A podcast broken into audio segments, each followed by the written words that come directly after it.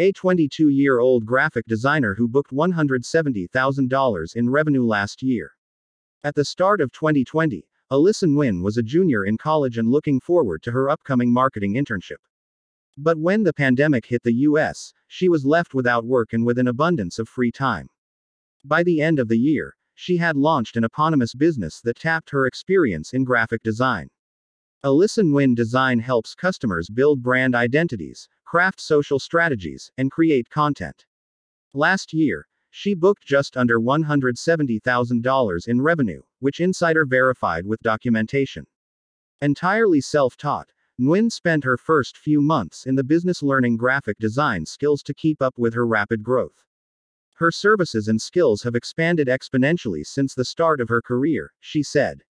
Many businesses decreased marketing budgets amid the pandemic, but Nguyen found additional revenue streams by offering clients consulting on brand identity development and web design.